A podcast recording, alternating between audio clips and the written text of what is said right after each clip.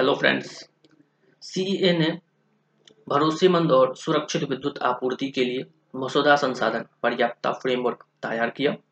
विद्युत तथा भारी राज्य उद्योग मंत्री श्री कृष्णपाल ने आज नई दिल्ली में विद्युत मंत्रालय के केंद्रीय विद्युत प्राधिकरण द्वारा आयोजित संसाधन पर्याप्तता, आवश्यकता और आगे का रास्ता विषय पर एक कार्यशाला का उद्घाटन किया।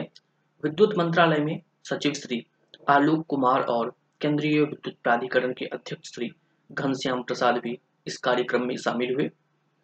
इस कार्यशाला का उद्देश्य विभिन्न हितधारकों को विद्युत क्षेत्र में संसाधन पर्याप्तता की अवधारणा से परिचित कराना था। इस कार्यशाला में विद्युत मंत्रालय, राज्य विद्युत नियामक आयोगों, राज्य सरकार, वितरण कंपनियों, विद्युत मंत्रालय के तहत केंद्रीय सार्वजनिक क्षेत्र के उपक्रमों के प्रतिनिधियों और विभिन्न सरकारी अधिकारियों ने भाग लिया।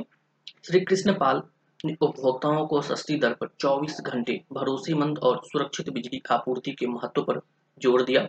उन्होंने विभिन्न वितरण कंपनियों के लिए संसाधन पर्याप्तता योजना को लागू करने हेतु मसुदा दिशा निर्देश तैयार करने पर केंद्रीय विद्युत प्राधिकरण को बधाई दी।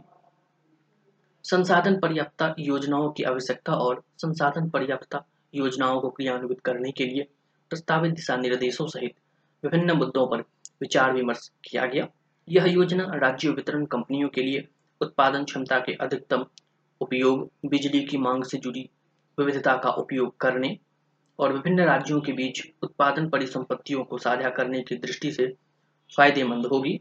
यह योजना राज्यों को अधिकतम क्षमता नियोजन और बिजली की खरीद में भी मदद करेगी। जिससे उपभोक्ताओं को आपूर्ति की लागत कम हो जाएगी।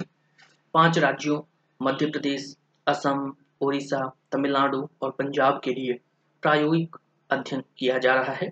इसके अलावा केंद्रीय विद्युत प्राधिकरण, राज्यों के विद्युत नियामक आयोगों और वितरण कंपनियों के लाभ के लिए क्षेत्रीय कार्यशालाओं का आयोजन करने की भी योजना बना रहा है।